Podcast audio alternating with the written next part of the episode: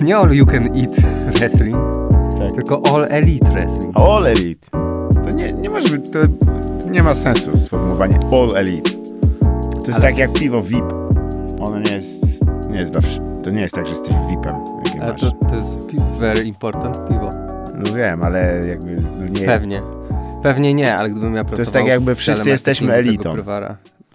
Jeśli wszyscy są elitą, to nikt nie jest elitą. Dokładnie, tak samo jak wszyscy. To jak wieczne szczęście, jeżeli jesteś wiecznie szczęśliwy, to też nigdy nie jesteś szczęśliwy. No i dlatego ja się nie podpisuję pod tym. To i pedofilia generalnie, tak. To są te rzeczy, które mnie nie od religii katolickiej... Zostawiasz ją anonimową. Tak.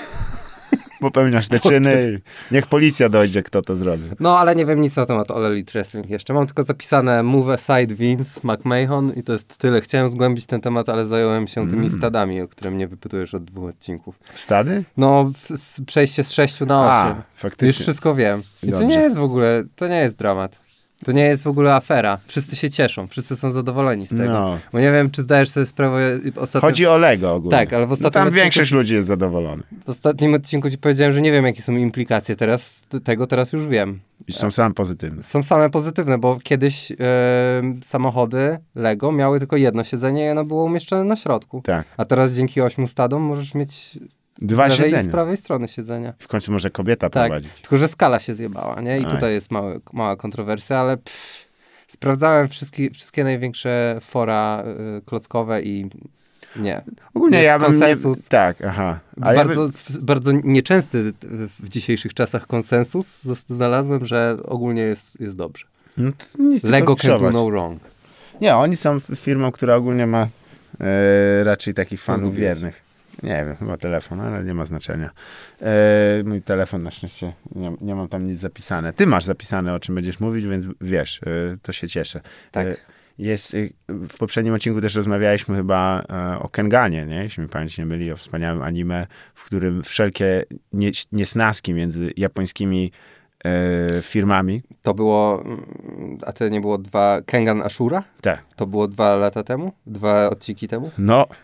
I weź to nie zdradzaj, kiedy my to nagrywamy, że to są odcinki sprzed 2 lat, jakimś cudem zachowujące aktualność poprzez nasze moce profetyczne. Po prostu, wiesz, tam poświęcanie dziewic trwa. Więc nie, ale znalazłem jeszcze bardziej, no znaczy Netflix w ogóle i anime to jest dosyć taki dziwne małżeństwo, nie? Bo tam mają nie za duży jest wybór, raczej jest dość średnio i ogólnie dziwacznie, ale teraz specjalnie wyprodukowany dla Netflix Baki, tak się nazywa. Baki. Tak, jeżeli myśleliście, że właśnie Kengan Ashura jest trochę już przesadzony, jak tam są po prostu najwięksi zawodnicy, najtwardsi kolesie, którzy się tam biją, no to Baki... przebija wszystko w jednym z odcinków i to jest początek ich pojedynku. Typ rozwala gołymi pięściami Statuę Wolności, a potem się biją. To jest jego intro jakby. On i Statua Wolności? Nie, z innym typem. Okay. I to jest jakby, on po swojej stronie ma to, że dosłownie mówi, że moje pięści powalają bogów, nie? I jakiś tam policjant idzie sobie przez tam Liberty Island, nie wiem jak się nazywa tam, gdzie jest Statua Wolności. Ale powinna być Liberty Island. Liberty Island, oczywiście, że tak. I mówi, i zachodzi i tak, czyżby tu były jakieś prace remontowe? Osłania takie i są pięści podbijane w podstawie Statuły Wolności. On call the police! I mimo, że sam jest policjantem. I muszą związać Statuę Wolności takimi metalowymi sznurami i marinsi ją wstrzymają razem, żeby się nie rozpękła, bo on ją tak natłukł po prostu, że pękła Statua Wolności. Marinsi trzymają ją, żeby się nie rozerwała, tak. I to jest jakby... I to jest taki serial. Największy tag of war na świecie. Marines kontra Statua Wolności. Ale tam, wiesz, postrzały, wybuchy granatów w twarz, to są jakby... Wszyscy to strząsają tam. Jest tak radykalne. Tam każdy jest największym kozakiem. A jak to wygląda? Trochę lepiej niż Kengan Ashura, chociaż też nie jest wolne od 3D animation, przez to niektóre te modele wyglądają. Dziwne jest przejście między taką, nawet jeżeli nie klasyczną, to przynajmniej animowaną formą na te modele 3D. No i niestety to widać czasami. Ale jeżeli chcecie, najlepsze, że to jest w ogóle nie jest jakby nowy format i nowe anime, ponieważ był taki już w 2001 roku, na podstawie oczywiście oryginału, którym była shonen manga z lat 90. I wtedy się nazywała Grappler Baki. I właśnie mówił o takim kolesiu, który tam był taki 17-latkiem, który wygrał podziemny jakiś taki... Myli mnie strasznie to Baki. No. Jakoś tak mi nie leży kompletnie. Baki skład jest jeszcze taki... To jest... Baki Balboa. Tak. No nie wiem, polecam, ale też mocno trzeba przewijać, bo są długaśne fragmenty, na przykład o jakiejś nitroglicerynie, albo przynajmniej z tego, co obejrzałem, na pewno będzie jeszcze większe wariactwo, o jakiejś nitce mówią stanowczo za długo. Stanowczo za długo mówią o nitkach, o... główny bohater idzie ze swoją dziewczyną za rękę dłuższy czas i niezręcznie się całuje, jest... A potem jakiś typ, wiesz, strzela takiego strzała kolesiowi, że mu mózg wylatuje na ścianę. I jest koniec odcinka. To zwykle jest początek. No to przynajmniej tyle. Ale polecam obejrzeć, ogólnie dość ciekawy. Wiem, że też chciałeś porozmawiać o... Nadgoniłem też Mandaloriana, także jestem względnie na bieżąco. Ja nie jestem na bieżąco, bo jestem odcinek w plecy, ale biorąc pod uwagę tempo, w jakim rozwija się ten serial, nic nie straciłem. Nie, bardzo taki jest. Mam problem. Mam takie przemyślenie, że chciałbym mieć znowu 10 lat i móc się jarać tym serialem, a nie być starym pierdzielem i wymagać od niego tego, czym on nie jest po prostu. Bo to nie jest zły serial. Mi jest ciężko mu coś zarzucić pod kątem tego, jak on jest zrobiony, ale ja oczekiwałem czegoś innego. Podoba mi się bardzo ten motyw muzyczny, który tam jest, ale gdzieś brakuje mi tych syntów z trailera pierwszego, nie? Tych tum. Będą jeszcze. Słyszałem, że na sam ostatni odcinek to będzie... Ostatnia scena to będzie to. To będzie musical. On idzie do klubu wtedy. Okay. I będzie John Wick po prostu chodził i wszystko szczerał. No, ale jakby też ten serial, on ma 8 odcinków tylko. W tym sezonie. O, zaraz, tak? Tak. To coś jeszcze stanie? No nic się nie stanie, bo nic się nie wydarzyło do tej pory prawie, tak? Ma 8 odcinków, które trwają po 20 minut. To też było dla mnie bardzo duże zdziwienie, bo spodziewałem się jakichś takich, wiesz, troszeczkę bardziej rozwiniętych tych opowieści. A może... No ale tam jest ledwo fabuły na 1,20 minut. Od pierwszego odcinka, tak? Pierwszy odcinek, moim zdaniem, na bardzo duży plus i po nim się jeszcze jarałem, no bo jest małe, po prostu on dostaje tylko i wyłącznie zadanie, no i musi gdzieś polecieć i jest fajna walka i jest jeszcze ten fajny klimat. Gdzie on się ukrywa? Nie pamiętam. W lesie się. Whatever. I jest Carl Weathers, to też jest spoko. Zdecydowanie. Udziela mu lekcji aktorskich. Po czym jedzie, spotyka Nicka Nolte. Tak. Który... musiałbym zobaczyć... Okej, tak. Słuchaj, Nick, wiem, że ostatnio kariera nie idzie, ale grasz... O, dziękuję, że mogę zagrać w Star Wars. Dobra, grasz gnoma. Ale co, będę jakiś komputerowy? Nie. Na kolana podwiązujemy ci stopy do pośladków, bo tak się robi gnomy. Ręce musisz tak schować z tyłu, jakbyś był dinozaurem i będziesz miał maskę, którą zakładanie będzie trwało 19 godzin. I masz 2 sceny. No. On, dobra, ale... Jezu. Bo, no właśnie, bo to jest świetne. Ja zobaczyłem go i mówię, to jest Nick Nolte w ogóle. Jak dobrze wygląda. I myślę sobie, to będzie ważna postać. On pewnie wróci i coś. No nie. Nie. Tak. No bo były 2 odcinki, tak? Bo jakby dokończmy ten pierwszy odcinek jeszcze spoko, Baby Yoda na końcu, o mój Boże, co się dzieje, i był jeszcze droid, fantastycznie, w ogóle swoją drogą myślałem, że droid będzie jego sidekickiem, ale nie był jego sidekickiem, bo nie żyje. Nie, on jest w ogóle jakieś rasistowskie wobec tych droidów bardzo, tam nie lubi. No ale dobrze. To Mandalorianie chyba są tacy. Nie, bo droid zabił mu rodzinę. Droid mu zabił rodzinę? To ja będę go oglądał. A nie ten Baby Yoda mu zabił rodzinę? Nie, droid mu zabił rodzinę. No przecież on ma co chwilę flashbacki do tego, jak droidy, są battle droidy z prequeli. Zabijają mu rodzinę. To nie Jar Jar Binks mu zabił rodzinę? Nope. To by było dopiero. Anyways, pierwszy odcinek jest spoko i tak jak się zdziwiłem, że on trwał tam te 20 kilka minut, tylko tak mówię, okej. I był jeszcze ten dziwaczny montaż tam. Jak on się uczy jeździć na tym zwierzęciu, co też do niczego nie prowadzi. Tak. No, do tego, że się nauczył. No tak. Po czym jest drugi odcinek, który jest filler epizodem. Trochę tak. Bo ta fabuła nie posuwa się do przodu prawie w ogóle, poza tym, że dowiadujemy się, że Baby Yoda ma moc. Who the fuck, naprawdę. No, ale trzeba też patrzeć na to w ten sposób, że w ostatnich latach, ze względu na rozwój CGI oraz tego, jak poszło to do przodu, aktorzy nisko rośli nie mieli wiele do zagrania. A tu jest taka okazja. Związek myślę, że się bardzo ucieszy. Myślę, że tak, ale Moletaria. Mieli dużo moletaria, przecież mieli dużo do zagrania. Co mniej? Byli świetnie reprezentowani w fantastycznym 8-sezonowym serialu, jakim była Gra o Tron. No to jeden ziom. Nie cała wioska. To nie jest tak, że wiesz, że on potem nagle odkrył, że to and you, Tyrion was actually wiesz, że był kimś innym cały czas, że był Willowem. No dobra. Więc nie, bardzo fajnie, mnie to cieszy, no że super. Dzieci mogły zagrać w filmie. Fantastycznie, ale do czego zmierzam? Tak. To jest ostatni raz ten odcinek, to jest, bo potem jest oczywiście montaż, jak oni odbudowują statek. Ja wiem, że to jest dawno temu w galaktyce i tam technologia działa trochę inaczej i każdy rozumie technologię i wszystko jest plug and play, ale to jest głupie, bo wcześniej pokazują ten statek, on jest rozebrany na wylot, po prostu widać przez niego halo. Wyklepane jakoś. No i to też jest, to są takie momenty, gdzie ja mam... On w ogóle jest dużo wokół statku, jakichś takich rzeczy, że on... zaczynam zadawać za dużo pytań, po co to jest i w ogóle, nie? A powinienem na to... Dlaczego mówię, że chciałbym mieć 10 lat i się tym jarać? Bo wtedy nie zwracałbym na takie rzeczy uwagi i oglądałbym to trochę bardziej jak na przykład Last Airbendera, który wydaje mi się, że jest bardzo podobny swoją strukturą do tego, nie? Masz... No to jest jeden z lepszych filmów. to już ustaliliśmy ostatnio, ale mówię o serialu akurat. Gdzie indziej. Można było stłoczyć historię z 5 sezonów w 1,5 godziny szaleństwa. Ale faktycznie, to znaczy dla mnie ten serial to jest raczej takie, oglądam i tak, miło, że ten klimat... To jest serial, który ja bym oglądał w sobotę o 10 rano w ramach, wiesz, tego jakbyśmy dzieciakami leciały kreskówki, filmy Disneya. Najpierw kreskówki, potem filmy, nie? A oczekiwałem od tego... Faktycznie, Myszka Miki tak wodę z tego, z różdżką, nie, ta z fantazji chyba tak rękoma łapała. Tak. Coś się tam działo. I była ta muzyczka i człowiek wiedział, że już... Kolejna godzina jest spokojnie. Skupiał wzrok i słuch na ekranie telewizora i prawie nie słyszał, jak rodzice rzucają się talerzami.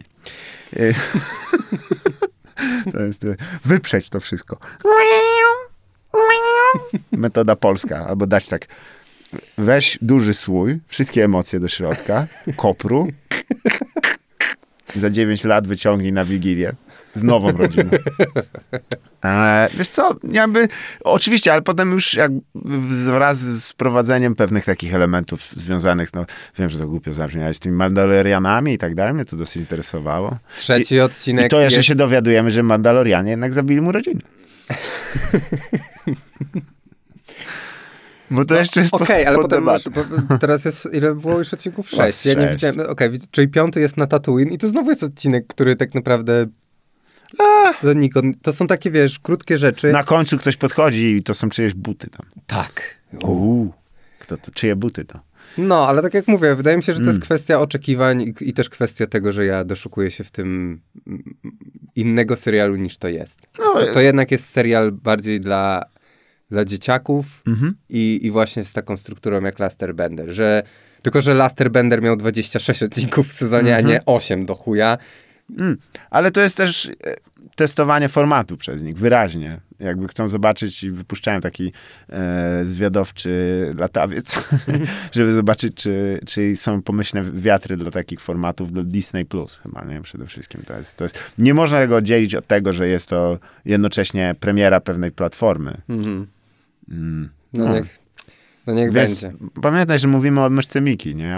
Mówimy też o tym, że jeśli to odniesie sukces, to ma być film, tak? Chociaż ja już I'm done with that. Nie, Mówiłem ci o tym, że ostatnio wysyłaliśmy listy i oglądaliśmy Gwiezdne Wojny. Tak. Listy poparcia dla więźniów sumienia. Tak, na języku. I'm officially done z Gwiezdnymi Wojnami. No tyle lat masz też, to nie jest dla ciebie, nie? No, jeżeli się nie poddasz w pewnym momencie i to daje z twoim życiem, no to nie będzie fajne życie. Ale to nie jest prawda, bo ja lubię sobie odpalić na przykład Clone Warsy Tartakowskiego i pooglądać je po prostu dla samych, wiesz, i dla loru, i dla tych scen, i dla tej animacji. No dobra, może to jest moja miłość do Gendego Tartakowskiego, a nie do Gwiezdnych Wojen. Gdyby to było na przykład gdyby się działo w świecie Shauna, baranka Shauna. Shaun the Sheep.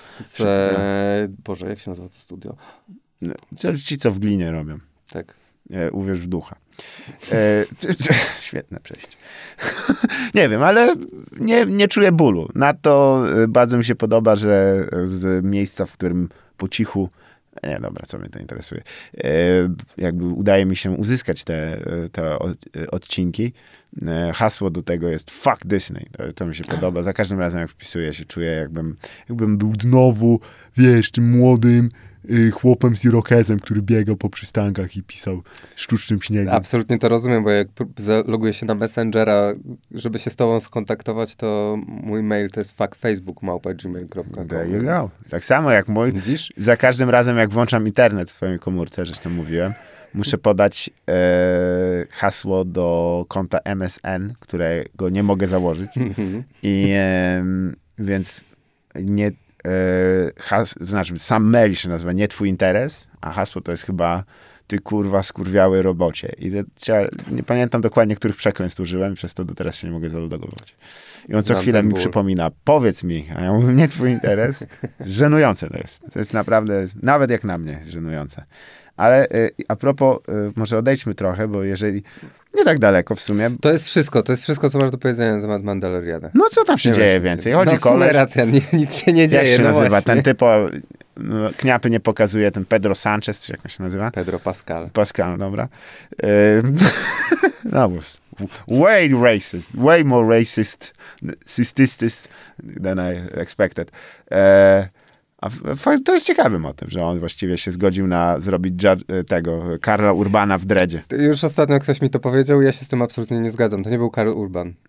Bo Karlowi Urbanowi widać dolną część twarzy przynajmniej. A tu widać tak brwi trochę. się trzeba przypatrzeć. A propos bycia... Szczególnie w tej scenie, uważnym. Jak Mandalorianie zabijają mu rodziców. Tak. W tej scenie, jak myszka Miki mu oskurowuje jego rodziców. Tak było. What's the problem, Pedro? To myszka mi powiedziała, ho, leave the skin on the faces, ho, it makes it all so gruesome. When they are twitching in pain. Ho. To nie brzmi tak jak myszka Miki. Żeby zrobić przejście, to ostatnio odkryłem, że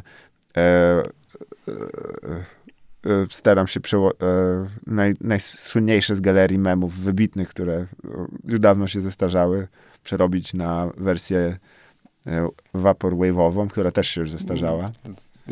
A potem na Simpson wave'ową, która też się zestarzała. Zgadza się. Na Polsce wave'ową. I wszystko w konwencji Goblin Core, który odkąd opowiedziałem o tym w ostatnim odcinku, jest już tak stare, że nikt o tym nie pamięta. Zdecydowanie. Goblin Core, jak wiemy, jest to Gobliński Komitet Obrony Robotników.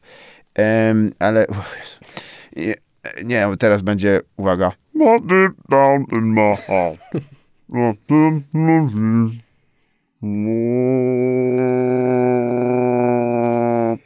I co to było? Masz jeszcze 5 sekund, żeby zgadnąć. Aha, ale co to było? No, jak to co? No to było Deep Down in My Heart I Still Love You, a ten pan nie żyje. Wiesz, że on był bokserem. Wiem, ja nawet oglądałem jego walki. Po lat, ale źle wygląda na starość. W przeciwieństwie do reszty bokserów. Dzisiaj będzie dość dużo o walkach, ale zanim do tego przejdziemy i o biciu się po ryjach, bicie się takie mentalne. Czy ty jesteś zaznajomiony z trylogią Illuminatus? Wykrzyknik? Nie. To źle, bo... No tak dużo tu napisane. Nie, ale to jest taka powieść napisana w latach 60, na przełomie lat 60 70 przez pana Roberta Shea i Roberta Antona Wilsona. Nie, oni nie z tobą to pisali, ale bardzo fajna taka już zabawa formułą, w której wszystko wynika ze wszystkiego. Każda teoria spiskowa jest prawdziwa. I po prostu taki dziki przebieg, jakbyś po Buff Souls wjebał się do tego, na festiwal Goa Dupa, dokładnie w lumpeks, który tam jest oklejony klejem i jednocześnie ścigają cię osy policjanci. Jest srogo. Powiem ci, że to jest jedna z książek, że rzeczywiście na początku czytałem, o czym to kurwa jest, po czym, to jest o niczym. To jest po prostu wszystko jest racją i każdy przedstawiony tam sposób i jakby tego podejrzliwego myślenia o świecie, czyli tych teoriach spiskowych jest prawdziwy i tam kolejne loże, kolejne poziomy, bawarscy iluminaci versus dyskordianie, o tak jest, to jest bardzo mi się podoba, jest złota łódź podwodna, wszystko jest. I to będzie przerobione na serial, co jestem bardzo w tym momencie zainteresowany. Ale animowany czy nie? Nie, aktorski. No i to wszystko będzie na Amazonie.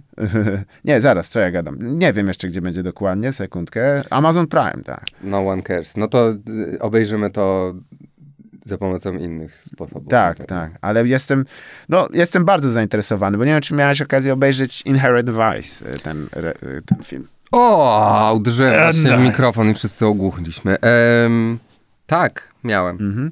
No to oczywiście nie jest to na takim samym poziomie mniej więcej abstrakcji, ale podobne lata, podobne też jakby wynikanie z siebie kolejnych, poziomów jakichś takiego spiskowego myślenia. Mhm. I no oczywiście pęczam tutaj troszeczkę bardziej to umiejscowi w rzeczywistości, ale równie barwnie napisane. I ta ekranizacja, mimo że ja byłem przekonany, że ona nie wyjdzie. Nie ma opcji, jak się czytało oryginał. Myślałem, no przecież to jest bez sensu. To wszystko jest tam w didaskaliach tak naprawdę. Wszystko jest w opisie tego narratora, co myśli nasz bohater, jak się czuł, jakie są relacje zaszłe między nimi, że to był, każda z postaci jest rozbudowana, ale jakimś cudem sobie poradzili. I to mnie, przyznam, też pozytywnie nastawiło do tego, że Illuminatus, wykrzyknik, też będzie. Jeżeli będzie... Ron Howard jest w to... Howard. Wtedy motyw narratora byłby załatwiony. No w sumie fakt. On i Morgan Freeman. He didn't. Tym razem tak. Jeżeli macie okazję... koniecznie te trylogie sobie przeczytajcie. To nie są długie książki, odpowiednio Oko w piramidzie, Złote Jabłko i Lewiatan. Tam się dzieją rzeczy naprawdę srogie. I, przyznam, że to była... Ja to czytałem przed laty, ale do dzisiaj ze mną została ta... Bo to jest prawda też, to co jest tam napisane. No to inna sprawa, ale to o tym wiemy już z filmów Zeitgeist. No to jest tak. 1-3 i 23-48. Bush, Investigate Bush Obama. George W. Obama. Co się stało z budynkiem numer 13? What? Jak to, co wtedy wywożono złoto z tego budynku. Zgadza się. Bracia B chyba. Przynajmniej według Zeitgeist 6-15. Czyli potem jest reboot, że jest nie. To jednak wszystko to była nieprawda. Jest mój ulubiony timeline, to jest Zeitgeist timeline. Nomen omen. Zeitgeist Extended Universe. Alex Jones as Supreme Sorcerer. Pierwsze też snippety, to tak tylko szybko powiem, jeśli chodzi o to, jak bardzo mi się spodobały zdjęcia ukazujące właściwie, no to jest taka bardziej jakaś stylizacja, która ma przyświecać serialowi Wanda i Vision. Czy to ma być film? Już nie pamiętam. Czyli tam następna rzecz marvelowska. Chyba też jest serial. Tak. Odnosi się oczywiście do genialnej serii komiksowej Toma Kinga, czyli Vision, w której on zamieszkał na przedmieściach i stara się razem ze swoją wytworzoną z własnego psyche żoną i dwójką dzieci, normalnie oczywiście jak na miarę omnipotentnego robota, wpasować w te życie. Czy tam jednym z wariantów, czy ja to teraz stworzyłem w swojej głowie, czy tam jednym z wariantów jest okładek jest takie zdjęcie, które wygląda, ma taki retro feeling 50s i właśnie oni wszyscy wyglądają jak Vision. Zgadza się, tak, bo to jest właśnie, jeżeli niedawno wyszło po polsku, swoją drogą, jeżeli barierą językową odgradzacie się od komiksów, to tutaj nie ma żadnego powodu, ponieważ to jest też bardzo dobrze przetłumaczona i świetna historia, nie tyle nawet nie trzeba wiedzieć wiele o Vision, bo nikt nie wie wiele o Vision. O tym, jak Vision no one gives a fuck. Zacytuję Joey'ego Diaz. No one gives a fuck! Nikogo to nie interesuje. Kompletnie. Ale ta seria komiksowa jest wspaniała. To trzeba przyznać. I przyznam, że podjarany. Przyznam, że jestem podjarany. Ej! Co tam jeszcze ciekawego? Ja widziałem End of the Fucking World. O tym rozmawialiśmy, bo tak mówiłem już o czym rozmawialiśmy w poprzednim odcinku. Też serial na podstawie komiksu zresztą. Nie wiem, ale są w ogóle, bo chyba jakby kontynuacja tego serialu nie jest już na podstawie. Mówiłeś mi to już w poprzednim odcinku i kompletnie tego nie sprawdziłem. Nie wiem nawet, czy to jest na podstawie komiksu, czy komiks jest na podstawie tego. Jestem kompletnie niewyedukowany na ten temat. Postmodernistyczny. Ale ostatnio, jak o tym rozmawialiśmy, to mówiłem ci, że jest on dla mnie kompletnie niepotrzebny i nie chciałbym, żeby był, bo dla mnie pierwszy sezon stanowił to bardzo fajną, zamkniętą całość.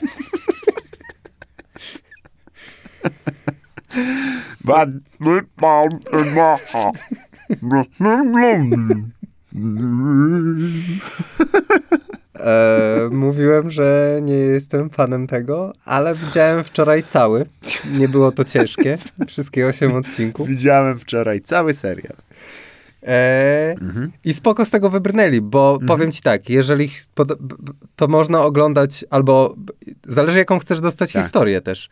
Jeżeli chcesz dostać taką historię, jeżeli chcesz, możesz obejrzeć pierwszy sezon i jeżeli jesteś z tego zadowolony, super. Tak. A jeżeli po pierwszym sezonie powiedzieć, chciałbym wiedzieć co się stało dalej, albo chciałbym dostać jakieś, zakończenie tego wszystkiego, możesz sobie obejrzeć drugi sezon. Zgadza się. I nie jest to jakieś takie super happy ending. Nie, bardzo mi się podoba, że ten serial dorósł razem też z postaciami i aktorami, którzy są trochę bardziej wpasowani, mimo że pewnie już dobijają do 30, to grają tam wczesno 20-latków, czyli... 19-latków grają. 19-latków? Tak. Wow, John Travolta. Fonzie tam gdzieś pewnie popierdala w tle. Ale... jakie odniesienie, Fonzie. Na pewno kto... Ej, Fonz, what's up with you? Więc podoba mi się, że jakimś cudem udało się jeszcze bardziej oddać beznadzieję, nie tyle nawet nastoletnie, no takiego już krańcowo nastoletniego życia, kiedy się już wkracza w dorosłość i jeszcze mniej się wie. Nie ma jakiegoś tam wsparcia ze strony swoich rodziców. I to jest naprawdę bardzo, bardzo smutny serial, przy którym się śmiałem do rozpuku. W pierwszych 3-4 odcinkach śmiałem się cały czas, bo to jest po prostu wszystko, co...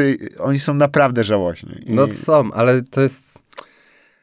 To jest też świetnie pokazane, jak oni są żałośni. Jak oni w tym... Jak oni... Ja to mówiłem o pierwszym sezonie i w tym sezonie to dalej jest prawda. Jak oni dalej myślą, że są the shit momentami, że kurwa, tutaj I'm such a rebel. Nie. 20 minut później no nie wiem. Tak. Jak każde dziecko, które uciekło z domu tylko po to, żeby wrócić wieczorem na kolację. Tak, zgadza się. Bo się okazało, że w domu poety nie ma jedzenia. Ale... No, ale podoba mi się też właśnie, że aktorzy bardzo, chociaż też trzeba oddać, że jest mniej na pewno jest słabszy jakościowo, jeśli chodzi od pierwszego. Jest zupełnie inny. Jest o czymś innym. Moim zdaniem on jest po prostu zakończeniem pierwszego sezonu. Tak naprawdę. Mimo, że można powiedzieć, że się kończy względnie wesoło, ale dalej jest takie podbite takim piołunem potwornym. No właśnie. Że mówi o ludziach raczej już zepsutych nie do naprawienia. Trochę mnie irytuje ta modła, która wówczas mnie nie irytowała. Może mniej mi się dorzucało, że co 30 sekund jest rzewna lub smetna piosenka z lat 50., 60. i jakiś tam pajac gra na gitarze. Ja też bardziej zwróciłem na to uwagę w tym sezonie niż w poprzednim, ale chciałem powiedzieć, czy mi się to podobało.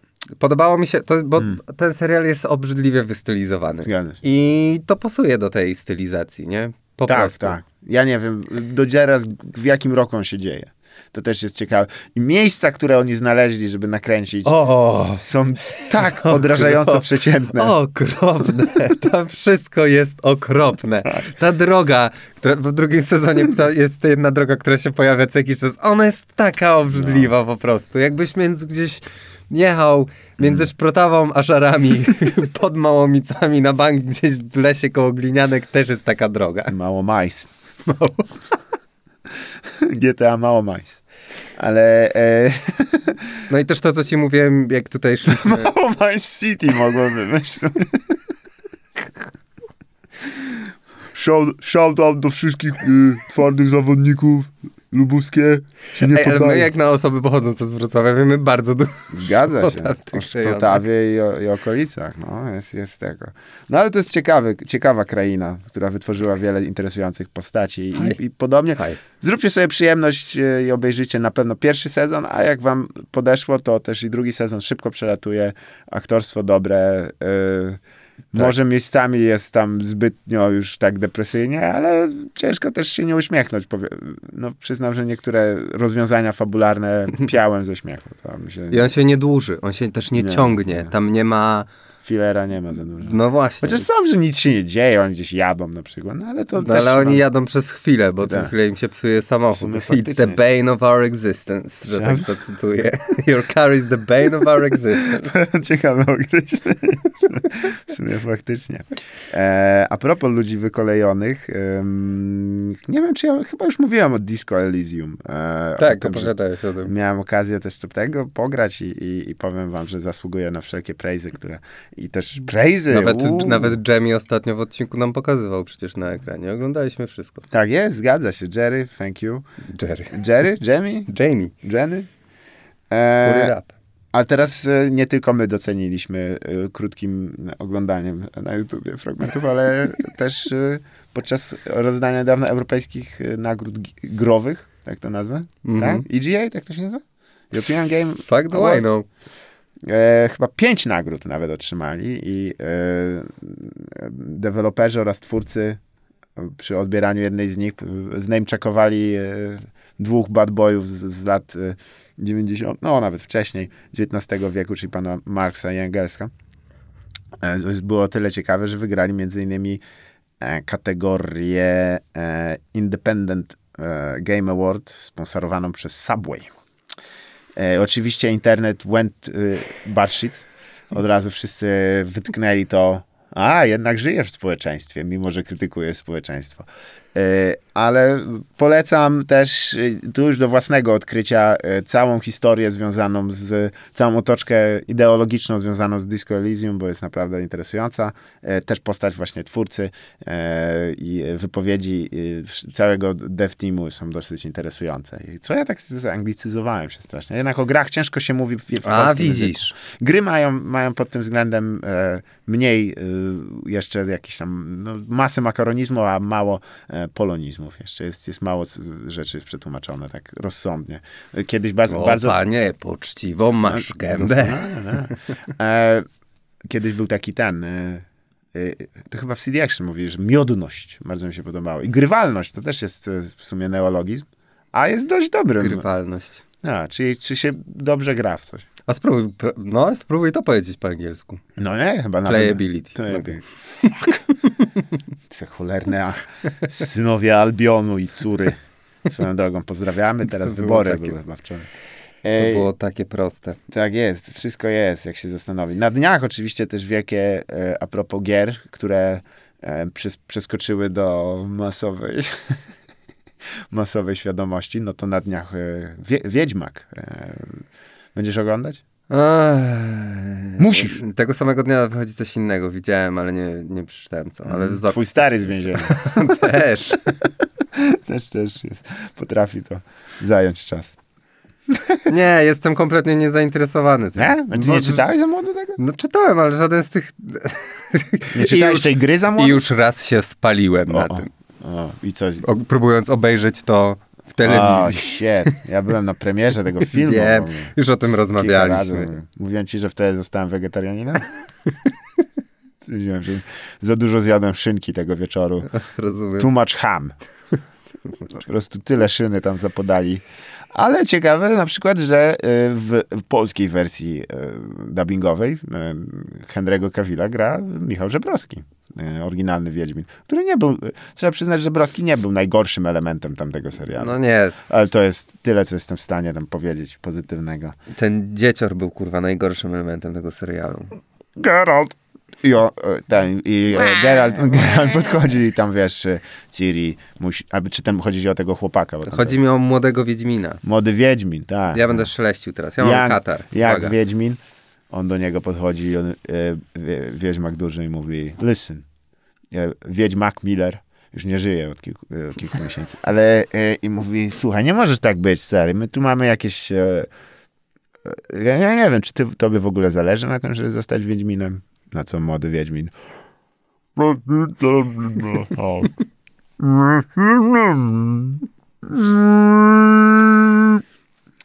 Więc tak, będzie to wydarzenie. Dość powiedzieć, że ciężko przejść przez jakieś większe miasto w Polsce, żeby nie natknąć się na billboard reklamujący te produkcje. Tak. Wiedzą, co robią, myślę, bo tutaj jest jednak odbijanie tego bębenka i pytanie tylko, wiesz, że Netflix przecież przynosi straty gigantyczne. Jaki tam jest endgame? Tam się coś kończy? Nie, w kapitalizmie się nic nie kończy, zapomniałem. Wszystko jest nieskończone. Ale w endgame czego? Netflixa? Oni kiedyś zaczną przynosić zyski, myślisz? A po co? No fakt. Słyszałeś, co się stało? Opowiedzieć ci o WeWork? WeWork? WeWork? Wiesz, co to jest WeWork? Tak, dlatego pytam o nazwę. Wawa WeWork. WeWork to jest taka firma, która powstała... To Sheldon mówił, jak wychodził.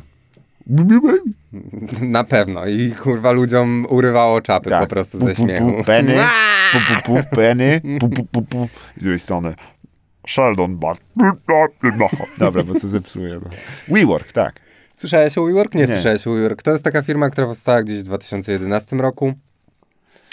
I koleś, który ją założył, wymyślił, że będą wynajmować...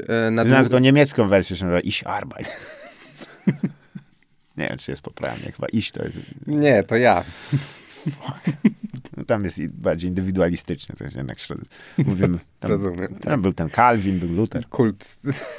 Max Weber to mówił o tym. To jest firma, która wymyśliła, że będzie wynajmować długoterminowo powierzchnie biurowe, odnawiać je, wiesz, żeby były takie... A, fancy, i ludzie będą tam pracować. Fancy szmancy i będą wynajmować to na krótkie terminy. Dobrze. No i oni rozrastali się bardzo mocno przez ostatnie x lat. 10.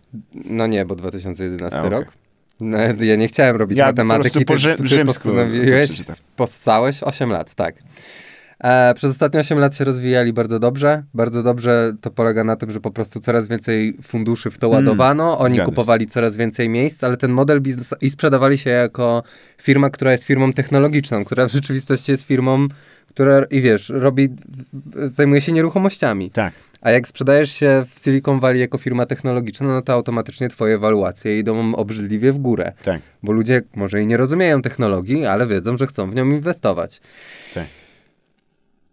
Problemem w tym wszystkim jest to, że ten model biznesowy troszeczkę nie działał, bo po pierwsze, jaki interes ma człowiek, który wynajmuje ci to na długi termin w momencie, kiedy zobaczy, że ty to wynajmujesz na krótkie terminy i robisz z tego biznes? To dlaczego on po 10 czy 12 latach... Czy a zaraz, oni też wynajmują przestrzeń. Tak, to oni nie byli właścicielami niczego, co wynajmowali. Rozumiesz? Oni wynajmowali po prostu to na długi termin. Żeby nie płacić podatków pewnie, po prostu wiesz dlaczego. Nie, oni to wynajmowali na długi termin, typu na przykład 15 lat i potem podnajmowali to na przykład na krótkie terminy, albo robili z tego coworkingi i tego typu rzeczy. W międzyczasie ten typ w ogóle jest strasznym jakimś takim, koleś, który to założył, jest z Izraela i jest strasznie jakimś takim dziwnym ekscentrykiem, więc ładował też pieniądze w jakieś różne inne firmy, nie? Typu tam We School, We Grow, to był właśnie jakiś prywatny uniwersytet, We Care to była... We Grow to bardziej jakby wynajmował szklarnię i może tam ziemniaka posadzić. No, też. Oczywiście też. Albo jakby w Kanadzie tam coś, albo w Oregonie coś tam właśnie We Grow. Dokładnie, no. Masa różnych dziwnych pomysłów biznesowych. Każdy oczywiście ostro tracił pieniądze. Tam jeszcze dochodziło do jakichś dziwnych takich machinacji, że on niby był właścicielem tego znaku towarowego We, którego użyczał WeWork za jakieś ogromne pieniądze. Wiesz, oczywiście wielkie problemy. Ale w dalszym ciągu dostawali coraz to większe ewaluacje, coraz to większe rundy finansowania, aż doszło do tego, że chcieli wejść na giełdę. No i przed IPO też jakby mówisz, ile mniej więcej ta firma jest warta. No i oni dostali chyba $65 miliardów. Czy $46 miliardów. To więcej niż ja mam. No ale w momencie, kiedy chcesz wejść na giełdę, no to zaczynają się też przyglądać wszystkim twoim finansom, przechodzisz audyty. No i ten ostatnie 9 miesięcy to była taka rozwijająca się gówno burza wokół tego, że zaraz o co chodzi w ogóle? Dlaczego oni mają... czemu ludzie dają tyle pieniędzy na to? No i skończyło się to wszystko tym, bo nie da się przegrać w tym biznesie, że ten typ został w ogóle wyautowany. Pewnie za odprawą jakiegoś rzędu. On dostaje $176 milionów tylko i wyłącznie za to, żeby wyjść z tamtej firmy. Dodatkowo SoftBank, który zainwestował w to już $800 milionów, zainwestuje dodatkowe $10 miliardów, bo SoftBank w ogóle przejmuje tę firmę i inwestuje w te $10 miliardów tylko po to, żeby wyprowadzić to na prostą i żeby zarobić na tym jakieś pieniądze, bo CEO SoftBanku, to jest taka gigantyczna firma inwestycyjna z Azji, też jest takim ekscentrykiem, dlatego polubił tamtego typa. Super, tak. Tamtego typa, który na przykład potrafił wynająć prywatny odrzutowiec, żeby polecieć do Izraela na jakieś spotkanie biznesowe, po czym w tym prywatnym odrzutowcu zostawić pudełko Captain Crunch wypełnione jaraniem. Tak. Więc rozsądnie. Akcja rozwinęła się w ten sposób, że jak załoga tego samolotu znalazła to, no to zadzwonili do właściciela tego odrzutowca i typ mówi, no zaraz, to jest drug trafficking, wypierdolcie to na ten pas startowy i wracajcie tym samolotem, bo ja nie chcę mieć z tym nic wspólnego. Nie? No, więc no nie da się przegrać w tym biznesie, Bartek. Po prostu się nie da. No ale to, wiesz, zawsze jak słyszę właśnie, że... I nie trzeba zarabiać pieniędzy. Niektórzy tam nie, bo rynek wyreguluje. No ale to jest antyrynkowe tak naprawdę. Podobnie działa Uber. On nie przynosi żadnych zysków. Ani koncept, który stoi za Uberem, nie przynosi zysków, bo no, tak ograniczyli wszelkie możliwe tam sposoby, żeby zarobić, że to jest dotowane przez kolejne transze właśnie dofinansowywania. Tak, nie? A idąc dalej, to powoduje to, że właśnie te wszystkie firmy Venture Capital, które ładują ogromne pieniądze w te startupy, których modus operandi to jest po prostu wchodzimy na rynek i robimy to tak zwane disruption w tej materii, którą się zajmujemy, która najczęściej polega na tym, że okej, może masz na coś jakiś sposób, ale też na tym, że po prostu dopłacasz do rzeczy, które oferujesz. I oferujesz to za mniejszą cenę, żeby być monopolistą w pewnym momencie, stać się na rynku. I to może działa na niektórych rynkach, ale są też rynki, gdzie to nie działa, tak. Tylko że do tego czasu wykończyłeś już konkurencję, po czym ty się zawijasz z tego rynku i nagle pozostaje gigantyczna dziura, gdzie kiedyś był serwis, a teraz tego serwisu nie ma, tej usługi bądź tego produktu. I nie, możesz pisać głośniej jeszcze. Spokojnie. Przepraszam, bo szukam bardzo podobny... Nie pamiętam, jak się nazywał ten dokument na Netflixie, który zajmował się tą firmą medyczną, która w bardzo... Theranos. Theranos, tak. To no teraz to jest... za każdym razem o czwartej, jak się dalej dziosło, Theranos. Nie, ale zauważ, że tam też doszło do tego momentu i tam było jeszcze to bardziej widoczne, bo jakby no ciężko, jeżeli chodzi o przypomnę, że to chodziło o stworzenie jednej maszyny, która do analizy krwi, prawda? Bardziej chodziło o to, jakby całym selling pointem Theranosa było to, że oni z jednej kropli krwi są w stanie, na tej podstawie są w stanie przeprowadzić tam kilkadziesiąt, czy nawet może kilkaset testów. Tak, zgadza się, tak. I teraz już po tym, jak tą panią Elizabeth, jak ona się tam, whatever? Elizabeth Warren. Nie, Holmes. Wow. Elizabeth Holmes. No nie. Właśnie. I oni ją złapali i mówi, listen, you're going down, Holmes. Złapali ją w bato. W bato sobie złapali.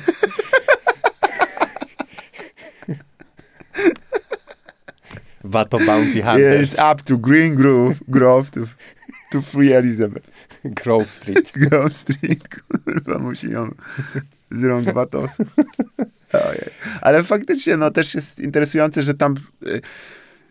No nie ma wątpliwości, że te spekulacje inwestycyjne to jest coś, co działa pasożytniczo dla tych ludzi też, którzy chcą naprawdę coś stworzyć, nie? I firmy takie, wiesz, jak, no szczególnie Uber, to jest jeden z większych kitów, jaki słyszałem. I to, że oni, wiesz, jeszcze się nie, my jesteśmy, my łączymy usługi, I to jest, wiesz, żeby tylko pół grosza podatku nie zapłacić, ale udziałowcy, już nie mówiąc o prezesach, a już w szczególności członkowie zarządu, mogą wyciągnąć z tego srogie pieniądze. To jest kolejny ciekawy temat, ponieważ na tych wszystkich startupach najczęściej zarabiają właśnie ludzie z Venture Capital, czyli ci wcześniej inwestorzy, nie ludzie, którzy inwestują, potem kupują te akcje po IPO. Popatrz na Snapchat, który tam, ja nie wiem ile procent to jest, ale to są dziesiątki procent, jak ich akcje spadły, odkąd wyszli na giełdę.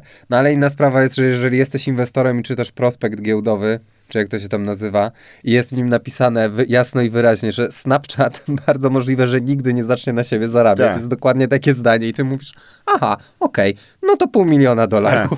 Na to. Proszę bardzo.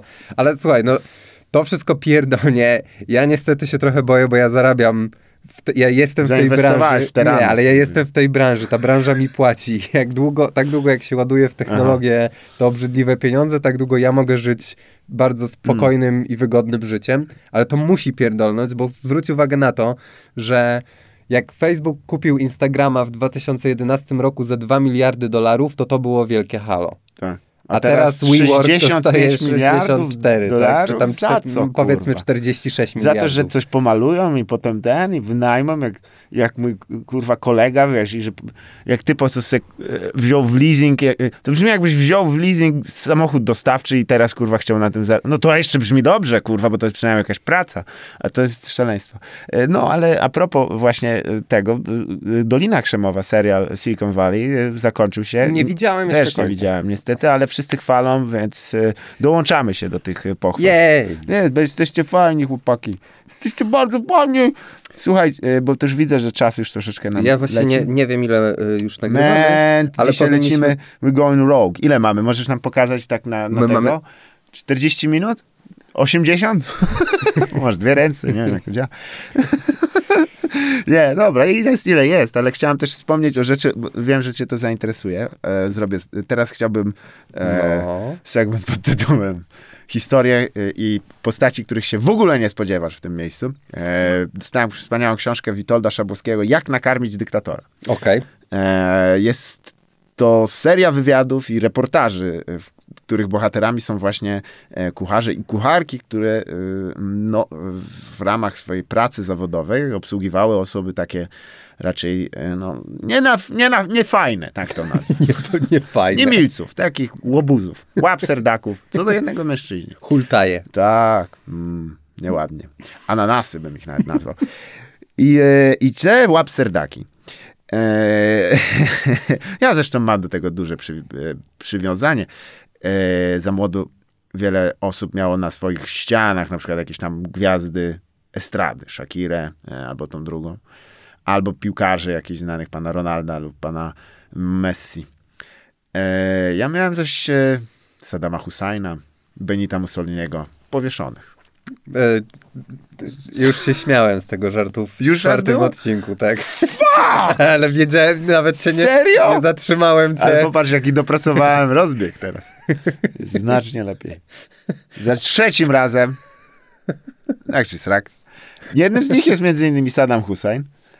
To jest chyba najfajniejszy z tych wszystkich elementów, bo jednak, ale najbardziej znaczącą postacią, jaką jest tam opisana, jest Yong Meon i to jest kobieta, która bardzo wcześnie się zgłosiła i uczestniczyła w Khmeru Rouge, czyli czerwonych Khmerach, tej partyzantce początkowo finansowanej przez Wietnam, potem już z własnego finansowania, można tak rzec, która no właśnie Birmę, znaną jaką teraz jako Myanmar, tak się nazywa teraz, powrócili do klasycznej nazwy. Sprawdzili, były badania fokusowe, jednak lepiej szło. No i ta cała z rzeźnią 3 milionów ludzi. PR-em, tak. Tak, 3 milionów ludzi, którzy zamordowali. I ona była bezpośrednio przez lata kucharką Pol Pota, no, jednego z bardziej krwawych dyktatorów. I potem zaś oczywiście, ponieważ była od samego początku i też była w wierchuszce tej partii, stała się też bardzo ważną postacią, była ambasadorką Birmy do Chin. No i ta historia jest niesamowicie interesująca, powiem, ponieważ ona była w eszelonach naprawdę popierdolonego reżimu. Ale najciekawszym elementem jest, gdy ona mówi, co robi teraz. Nie? I ona mówi, że przez większość swojego młodzieńczego lata była w dżungli właśnie. Otaczali mnie młodzi mężczyźni, którzy w partyzantce. I ona się przyzwyczaiła do takiego po prostu, można powiedzieć, środowiska. Jej ulubioną obecnie audycją telewizyjną jest WWE i bardzo lubi Johna Cena. I jak siedzisz, czytasz książkę o dyktatorach nagle, że John Cena jest bardzo przypakowany. Przyznam, że odłożyłem na moment tę książkę i długie minuty patrzyłem się w ścianę. Coś, what has science done? Wyobraź sobie, że siedzisz, czytasz, wiesz, o morderstwach strasznych, no 3 miliony ludzi i nagle dum, dum, dum.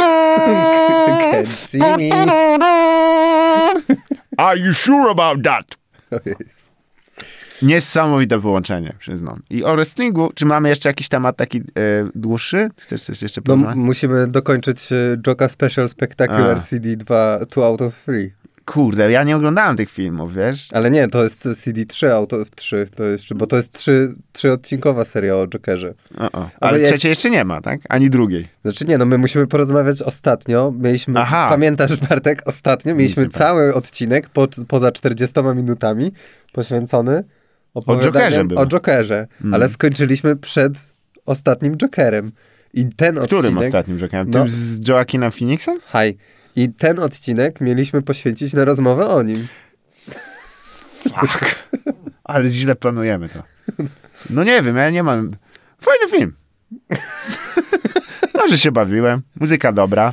Było kilka scen takich śmiesznych, było kilka strasznych. Dobrze zagrane. Brakuje mi, że nie było Mistera Freeza jednak.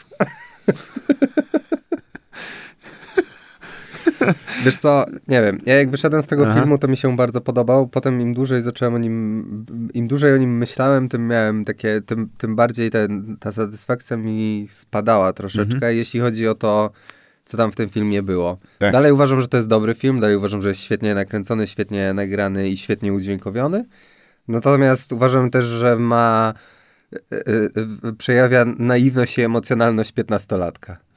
W tym, we wszystkim, co tam jest pokazane dookoła. To jest takie... Znaczy, jest jedna scena, która bardzo na mnie odkupiła ten film, jak on w tych swoich marzeniach jest na publiczności przy nagraniu tego programu komediowego. I oczywiście jego idol wyróżnia go z tłumu i zaczyna mu, pozwala mu tam coś powiedzieć, nie? I on w swoim własnym marzeniu mówi, że mieszka z matką i wszyscy zaczynają się śmiać.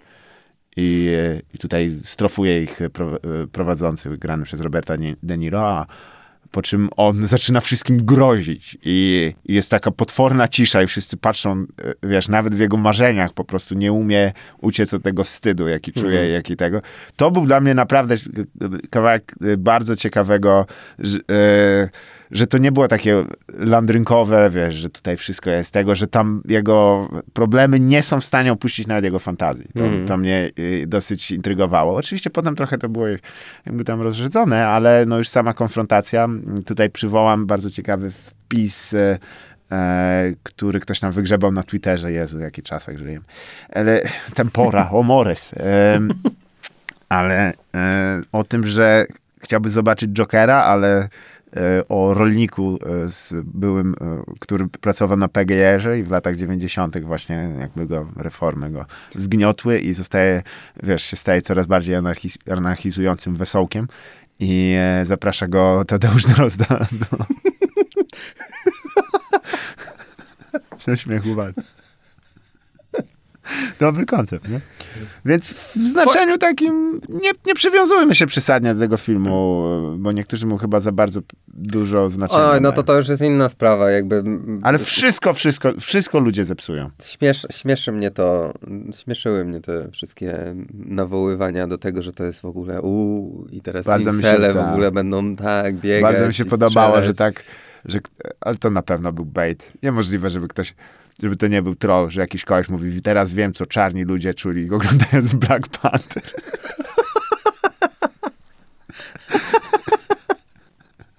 Teraz już wiem, co.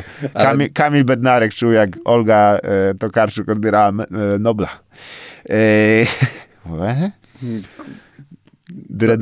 Dreadlock Mafia. Nie no, przepraszam, wiem, kto to jest Olga Tokarczuk, nie do końca kojarzyłem. Wiesz, Kamila Bednarka. Tam są drzwi. Wypierdalaj. Nie, ale on nie reklamuje Playa? Playa. Ja tylko stąd go znam. Hate the game, don't hate the playa. Wiesz co? Może. On jest wokalistą reggae w Polsce. Okej, no to who cares. W kraju tak potwornym, gdzie...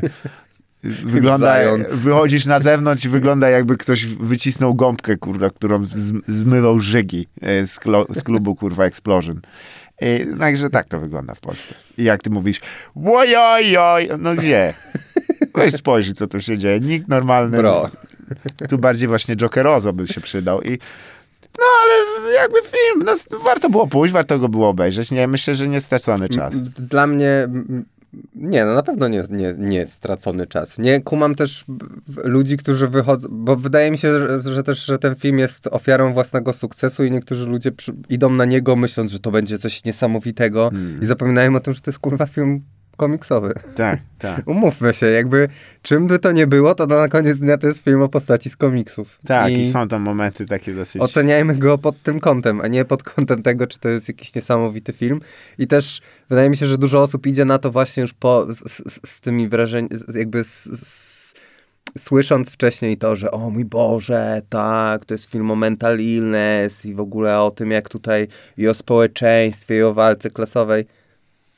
Też, no trochę, tak, ale to jest tak strasznie powierzchowne i tak strasznie naiwnie przedstawione, właśnie mówię, z taką emocjonalnością 15-latka, nie, że tutaj to jest backdrop, wydaje mi się, dla tego filmu, ale nie jest to ten film. No, działa to w kontekście świata Batmana, w którym postawa Batmana też jest dziecięca. Jasne, oczywiście. Jeszcze bym nawet powiedział, że nawet młodszego dziecka niż nastoletniego. Słyszałem też ludzi, którzy się przypierdalają do tego, że to jest że to jest po prostu napiętrzające się, że Arthur Fleck w ogóle to jest osoba o największym pechu na świecie, bo on tylko ciągle mu się kurwa przydarzają złe rzeczy, nie? I tylko coraz gorsze rzeczy mu się przydarzają. On can't catch a break. No ale to jest Gotham. Tak. Najgorsze miejsce na ziemi. To nie jest tak Nowy Jork, to jest Gotham. To też jest sprawa. Poza tym... Chociaż podoba mi się, że wygląda to i jakby podoba mi się to, że to jest taki trochę Nowy Jork tych czasów, ale z drugiej strony też właśnie nie podoba mi się to, że tam wszystko jest takie... Syfiaste? Nie. Tak, że wiesz, no ten Todd Phillips się klepie po ryju po prostu tymi takimi oczywistymi oczywistościami, nie? Te... Nie. No, operujemy w takim, przyznam, no ale gatunku, tak jak mówię, który... no ja nie oczekiwałem od tego niczego więcej. Jestem zadowolony. To jest kompetentny film DC, to jest ponadkompetentny film DC. No, w ogóle, jeżeli bierzemy taką miarę do niego, to jest... Zwykle jest, wiesz, wchodzisz na...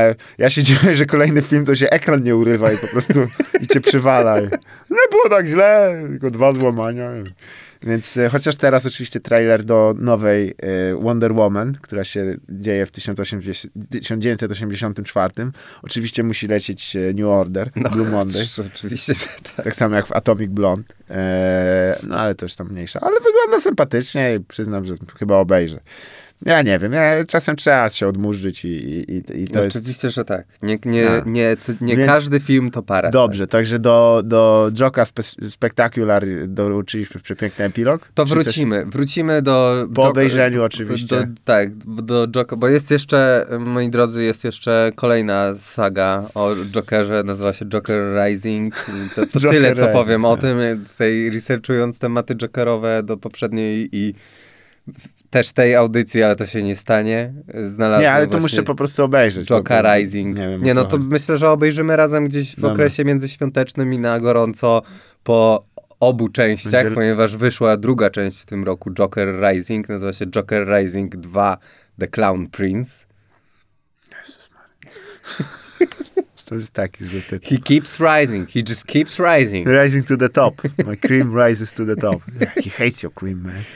I wtedy myślę, że możemy też ewentualnie wrócić jeszcze do rozmowy. Dobrze, rzeczywiście, bo... A tymczasem, ja wiem, że ty chcesz przejść do czegoś, ale czy ja mogę przeczytać tylko jedną rzecz? Bo mieliśmy zacząć od tego, ale zapomnieliśmy o tym zacząć. Zapomnieliśmy się też przedstawić, ale to w następnym odcinku. Spokojnie. Zaplanowany na dziś koncert artysty Tymon Tymański nie odbędzie się. W dniu dzisiejszym w okolicach godziny 11 dostaliśmy informację od managementu, iż występ zostaje odwołany, gdyż sprzedały się tylko 4 bilety. Kurwa. Poprosiliśmy w związku z tym o oficjalne oświadczenie agencji Y Music.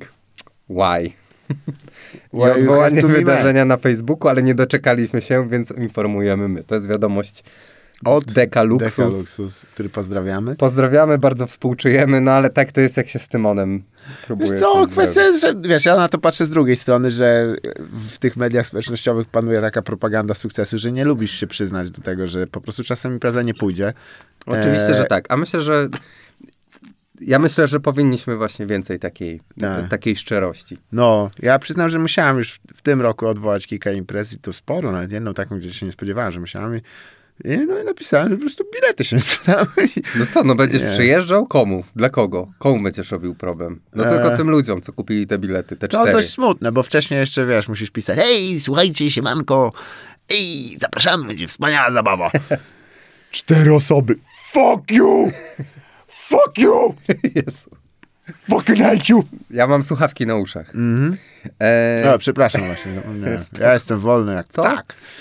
No smutne. Ale to zawsze jest spina. Niezależnie od tego, jakie imprezy robisz, zawsze jest spina o to, czy ludzie przyjdą, czy nie przyjdą. I zawsze masz... Pełen wdzięczności, jeżeli ktoś wybierze się, żeby spędzić czas na rozrywce na żywo. To moim zdaniem jest lepiej niż z odtworzenia, tak na przykład słuchając tego. Więc już zapraszamy. Już zamiast Tymona Tymańskiego w Deka Luksus.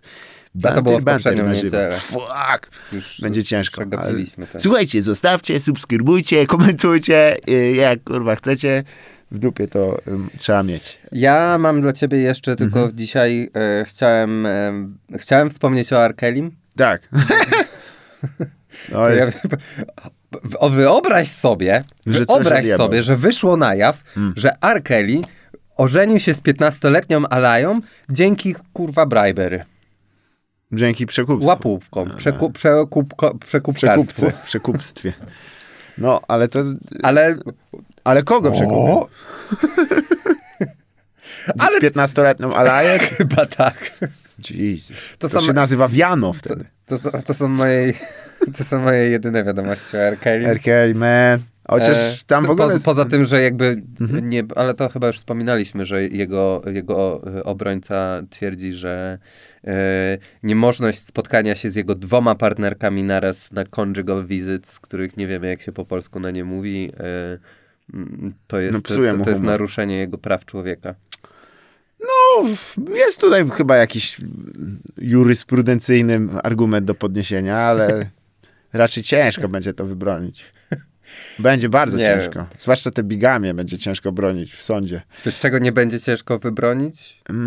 Nie, no myślę, że jeżeli macie w telefonie wpisane memory find Tekashi 69 fucking delete it. Tekashi Snitch9 chciałbym zauważyć. Ale słuchaj, to jest smutne w sumie, bo wiesz, ile ten chłop ma lat? On ma 20. Uuu. Musiałeś... My jesteśmy w nowym studiu i ja tutaj co chwilę coś rozwalam niestety. Nie, ale nie, chyba jest okej, po prostu kurtka spadła na ten. A, okej, sorry. No, już jest lepiej. Kurtka spadła na mysz dotknęła młotek. No my odwiedzamy Ruba Goldberga. Nowa część Incredible Machines, jeszcze w tym roku w sklepach. Ale nie, on jest młody. Nie? On ma 23 lata teraz. No nie tak, mało. Myślałem, że nie tak dużo znaczy. Ja ci mogę, bo nie wiem, czy ty wiesz, jak wygląda w ogóle sprawa Rico Case, jak rozwijała się ta historia, więc mogę ci ją szybko przedstawić. To jest tak, 2016 Tekashi to jest SoundCloud Rapper i r/streetwear meme za to, że... Na pewno będziemy o tym mówić? Będziemy o tym mówić. Okej. Nie wiem dlaczego, ale... No dobra, pokażę ci to zdjęcie później. Dobra. No ma... Dobra, jest dziwnie wygląda. To są ubrania Pyrex śmieszne, bodajże i ma takie wielkie 69. Na górze ma napisane pussy, a na dole ma napisane... N. Możemy jeden użyć tylko. No dobra. Wykorzystałem 2 jeszcze. Na 2019, wykorzystałem już swoje. Tak siedziałeś na tym długo. Do ostatniego dnia. Do 1 stycznia. Okej.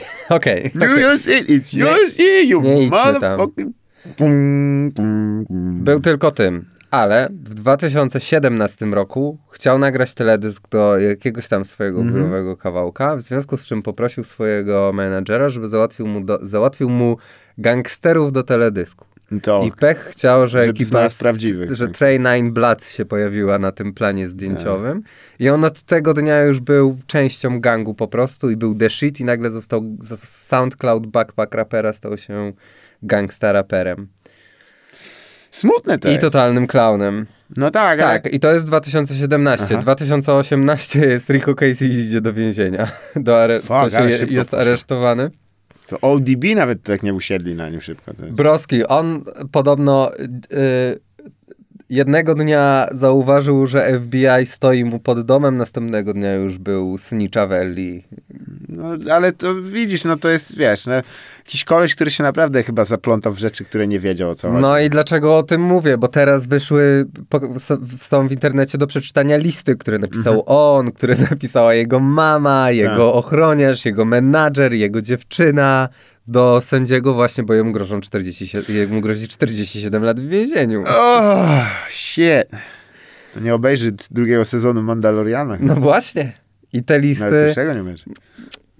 Nie powycinałem z nich żadnych cudownych cytatów, no ale listy malują go jako właśnie takiego biednego. To jest ponownie, wracamy do antykonfidenta sprzed 2 odcinków i właśnie tego, że ten człowiek po prostu znalazł się w środowisku, które wymagało od niego spinania dupy i udawania, że jest się super kurwa gangsterem, a w rzeczywistości nie potrafił sobie poradzić po prostu z tym wszystkim. Pamiętam.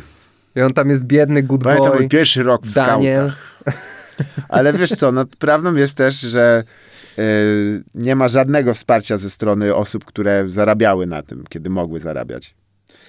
Wszyscy w niego wyjebali od razu, skoczyli na nowego, nie? Ma wsparcie, masz tutaj tam jakiś jego menadżer. No menadżer zarabia na tobie, więc on tak, ale... No właśnie powiedziałeś przed chwilą, że nie ma wsparcia. A kto wydawał jego muzykę? Fuck do I know. Nie wiem. Barabasz? No wydawał? Nie, ale wiesz co, nie wiem, tutaj ja się nie znam niestety, ale smutny jest ten też taki, że poprzednio o ile jakby zwyczajową formą odejścia z tego świata dla jakiegoś rapera było, że gdzieś tam szczelał, to teraz jest, albo gnijesz, wiesz, w więzieniu za naprawdę jakieś bullshit charges. Bobby Szmurda. Tak jest, albo, no to on akurat faktycznie chyba powinien siedzieć, ale nie chcę tutaj, oczywiście każdy jest due process, jesteś uznany za niewinnego do momentu, kiedy uznają jury of your peace, albo w Polsce sędzia uznała odwrotnie, ale wow! Facet się dosłownie nazywa shooting murder. To nie jest dobry znak. Ale wiesz, dużo tych raperów tak się pogubionych, nie? Tam samobójstwo popełnia, albo OD. Dzieciaki teraz, tak. Ostatnio znowu jakiś soundcloudowy raper 21-letni. Nie, to chyba nawet nie jakiś soundcloudowy, tylko taki chłopak, co tam wydawał już tak szeroko, nie? Jakby. What ifs. No to nie jest muzyka dla nas. They all sound the same to me. No, ale dlaczego o tym mówię? Dlaczego o tym mówię? Bo Tekashi planuje, wiesz, liczy na to, że... I są ogromne szanse na to, że naprawdę wyjdzie z więzienia. W sensie, że uniknie tego więzienia i że wyjdzie... Na zdrowie wyjdzie. I tak, nie chce iść w witness protection, nie usunie sobie tatuaży, zostawia sobie Tekashi Snitch Nine jako swoje prawdziwe imię i dalej chcę kontynuować karierę muzyczną. No i pomyślałem sobie, kurde, no ale to w ogóle nie jest prawdziwe, w żaden sposób. W żaden sposób to nie jest prawdziwe. Co to są za czasy, że ziomek po prostu wychodzi i rapuje, wiesz, o tym i jestem, tutaj kurwa, jestem gigantycznym gangsterem. Może nie będzie o tym rapował. Plap. Może będzie rapował, słuchajcie, wow, sobie, teraz... ale przeliczyłem. No one cares. Jest teraz w polskim rapie pozwól, że powiem, tak. Ale society in which we live in tak. Jest teraz takie, że no one cares. Dlaczego? Bo jest taki ziomek, nazywa się... O, na pewno... Lil Tecca. No, Lil Tecca, tak. I nagrał... Tutaj we Wrocławiu mieszka na ziomek Tecca. Ma 16 lat. Nagrał kawałek, który się nazywa Ransom. Jest okropny, nie? Naprawdę. Nowe rapsy to nie są rapsy. It's not rap music. No, nie mamy prawa się wypowiadać praktycznie. Brzmi to okropnie, ale typ rapuje tam właśnie strapping my Glock, making the bitches dance, wiesz, tutaj walking in Fendi, też, wiesz, o jeżdżeniu super samochodami, coś. No i jest nagranie z Geniusa. Kojarzysz stronę? Nie. Ten, rap. Gdzie pytania zadajesz kolesiowi, on kiedyś zgaduje... to się nazywało Rap Genius, teraz się nazywa Genius. To są po prostu teksty, są masz teksty adnotacje, utworów i masz adnotacje jeszcze do nich, co one oznaczają. No i oni też nagrywają takie krótkie wideo, gdzie po prostu ta osoba siedzi, która to nagrała i sama idzie przez te teksty i opowiada o tym, co poeta miał na myśli. Naprawdę jest coś takiego? Tak. No i nie można siedzi ziomek, Lil Tecca, typ tak zwyczajnie ubrany, ma lazy eye, okulary, aparat na zębach, wygląda jak taki typowy 16 to 17 year old guy i mówi tak, o tym samochodzie, to ja byłem w Las Vegas i mój menadżer wypożyczył ten samochód, fajnie się jechało, ale na koniec dnia to jest samochód, ma 4 koła, porusza się z punktu A do punktu B, I don't care about that, nie? Następny tam wers o tym, że jest w Europie. no, ja nigdy nie byłem w Europie. Ciuchy? No ciuchy może i są fajne, ale ja się na tym nie znam. Ja noszę tam, co nam nie pasuje, nie? Jest taka totalna po prostu przejechanie przez cały ten, który jest takim właśnie bragging. W każdy wers to jest po prostu I'm... Dobra. I'm the shit. I ziomek tylko taki idzie, nie, to po prostu jest tylko taka styluwa. Byś powiedział, że się nabrałeś. Ja się nie nabrałem na niego. Na jego zręczną grę. Nie wiem, czy ja się na niego nabrałem, ale podobała mi się ta prawdziwość jego. Dzisiaj nawet pisałem na ten temat do Andrzeja, który rapsami akurat się interesuje, że jestem rozdarty, bo tak muzycznie kompletnie mnie to nie interesuje, ale to takie prawdziwe podejście do tego, nie, to jest po prostu poza, to nie jest nic więcej. No ale to wiesz, że tam połowa robi tych historii jest taka. Robi na mnie duże wrażenie. Oczywiście, że tak. Ale a propos, co wspomniałeś, nie pomnę teraz nazwiska, ale mój znajomy, znaczy znam tego mojego znajomego nazwiska, ale nie podam.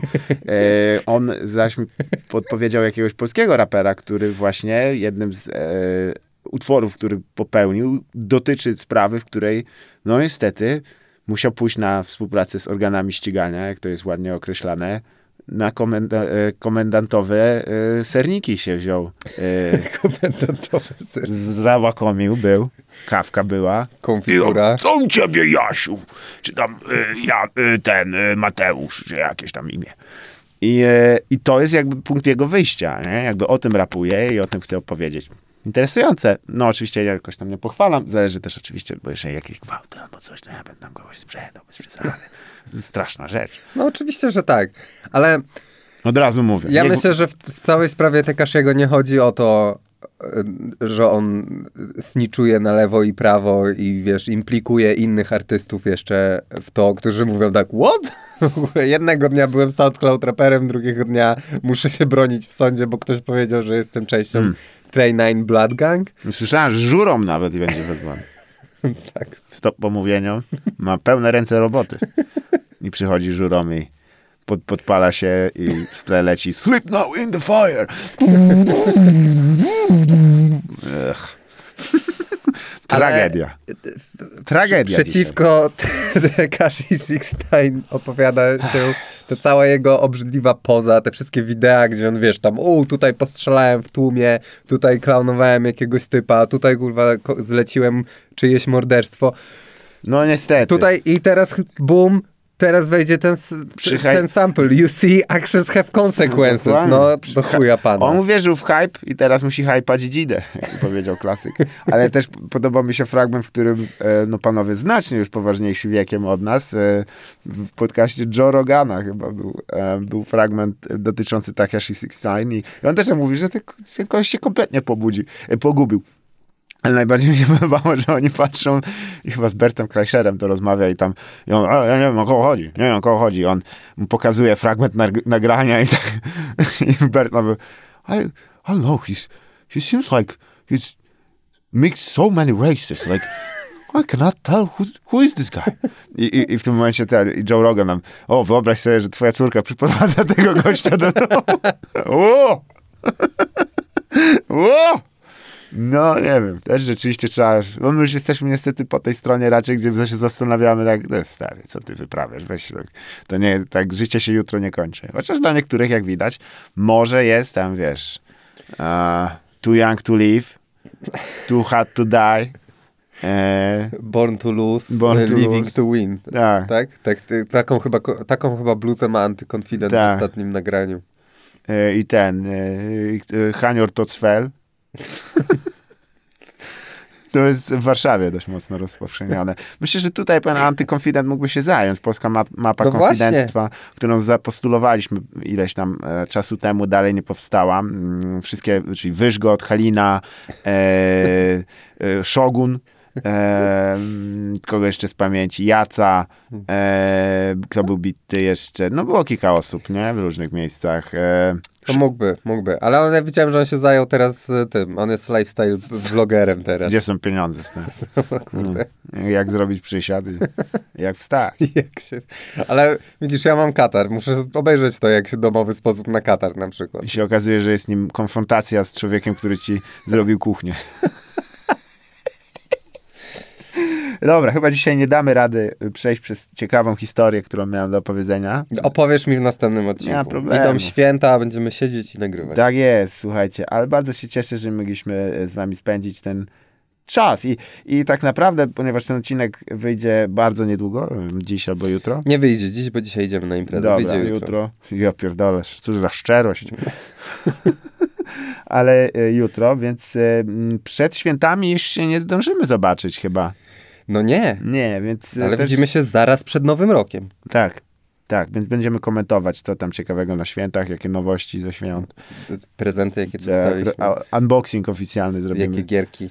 Więc jeżeli, zanim się oczywiście pożegnamy, to chciałbym szczerze, z głębi serca powiedzieć, że jeśli macie okazję, a nie ma ich wiele, żeby się spotkać z ludźmi, z którymi się może pokłócić. Może macie z nimi jakąś zadrę, może jakiś problem. I po prostu kwestie, które wymagają wyjaśnienia. Nie ma żadnego wstydu, żeby po prostu podejść do niej i powiedzieć